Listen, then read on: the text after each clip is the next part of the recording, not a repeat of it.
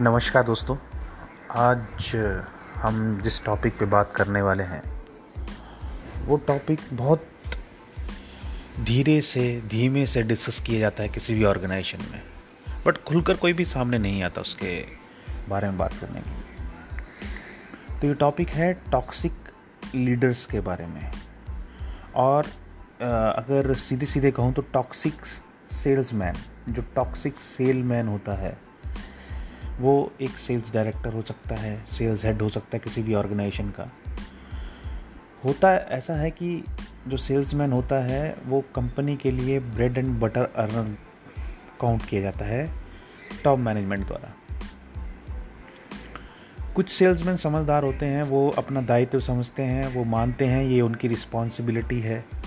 उनको कंपनी के लिए काम लाना है, धंधा लाना है बिज़नेस करना है।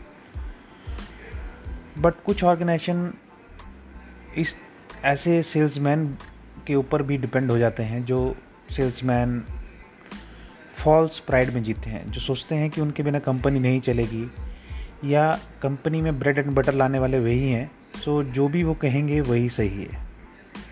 ऐसे बहुत से सेल्समैन मैंने अपनी लाइफ में देखे हैं, जो अपनी कर्मठ था, अपनी मेहनत और अपनी हिम्मत से कंपनी को नई ऊंचाइयों तक ले जाते हैं। और कुछ ऐसे भी सेल्समैन मैंने देखे हैं जो कि कामयाब होते हैं, कंपनी को बुलंदियों तक ले जाते हैं, लेकिन धीरे धीरे उनमें घमंड आ जाता है। और वो घमंड क्या करता है? उस, वो घमंड उस सेल्समैन को कहता है कि, सिर्फ़ तू ही है जो इस कंपनी में काम ला सकता है, तू ही है जो सब कुछ बदल सकता है। यहाँ तक तो ठीक है बट धीरे धीरे ये टॉक्सिक सेल्समैन जो होते हैं, जो रिसोर्सफुल एम्प्लॉयज़ होते हैं, जो मेहनती एम्प्लॉयज़ होते हैं, उनके ऊपर अपनी गाज गिराना शुरू कर देते हैं।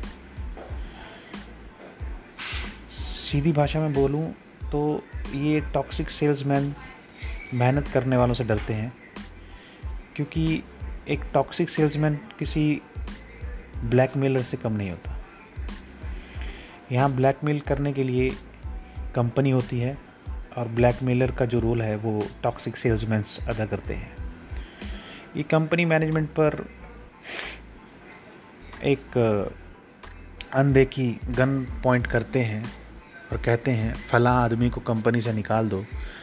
ये कंपनी के लिए ठीक नहीं है। अगर ये काम करेगा तो मैं नहीं करूँगा। अगर ये इस रीजन का मैनेजर रहेगा तो मैं यहाँ ऑर्डर नहीं ला सकता। या कि मेरा कस्टमर इससे खुश नहीं है। इस तरह के सब झूठे दावे वो कंपनी मैनेजमेंट के सामने पेश करता है और कंपनी से चाहता है कि कंपनी उसे सुने। और बहुत सारे केसेस में कंपनी सुनती भी है, क्योंकि कंपनी के लिए बिज़नेस ज़्यादा इंपॉर्टेंट है। एम्प्लॉय शायद वो और भी ला सकती है।